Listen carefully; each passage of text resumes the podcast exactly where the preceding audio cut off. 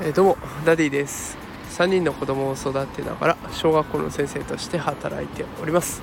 えー、さあ月曜日ですね。皆さんいかがお過ごしでしょうか、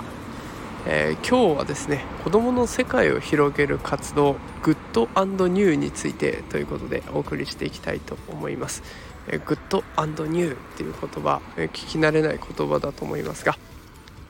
私これあの Voicy のワーママハルさんの放送で勉強させていただきました。でえっとこれに至った背景から、えー、先にお伝えしたいと思います。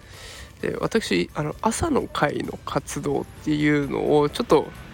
まあスタンダードじゃないものにしたいなとずっと思っていてスタンダードなもので言うと日直さんのスピーチ。今週はこんなことをしてこんな風にしました。楽しかったですとか、まあ、そういうお話をする時間があると思うんですけれども、まあ、それだとちょっと面白くないなというか、まあ、子どもたちがやっていて、まあ、スピーチする力とか話す力っていうのは上がるのかもしれないんですけれども。やっぱりだんだん形骸化してきて、まあ、子どもたちもやっつけ仕事で話しているような感じもあるので。ああの日直が1周回るごとにお題を変えていろいろな活動を取り組んでいるところです。でまあこれまでにやったところだと写真を1枚自分で撮ってきて大喜利をしてみたりだとかあとはもう日直タイムということで1分間時間あげるからクイズをやってもいいしなんか出し物出してもいいしお笑い劇やってもいいしもう自由に使っていいよというような時間にしてみたりとかあとはお仕事を考える未来にはきっと今にはないお仕事がたくさん広がってるからどんなお仕事があると思うっていうことで子どもたちに今の社会の問題点とともに新しいお仕事その解決策を仕事として紹介してもらったりと、まあ、いろんなことをやってみました。でこれからやってみたいなと思っているのが Good New ですね。どんなことやるかっていうと Good。良かったことですね。その子たちその子たち一人一人の良かったことを紹介してもらうかもしくは New Good か New ですね New は新しく感じたことだとか新しく体験したことを紹介してもらいますでなんでこんなことやるかっていうと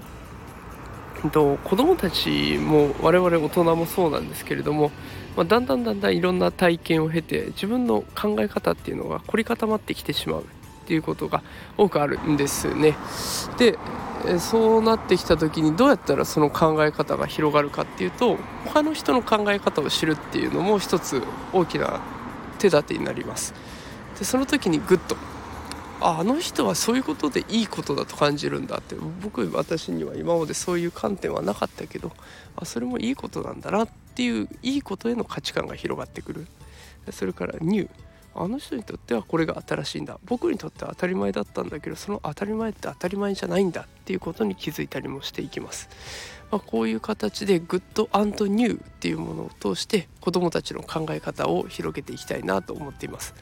子供たちに説明したらうんちょっとあんまり反応は良くなかったですね。きょとんとしておりました、まあ、実際まだ始めていないのでこれから先どんな風に化学反応が起こってくるかちょっと楽しみなところです。またいい効果があったらご紹介していきたいなと思っております、えー、それでは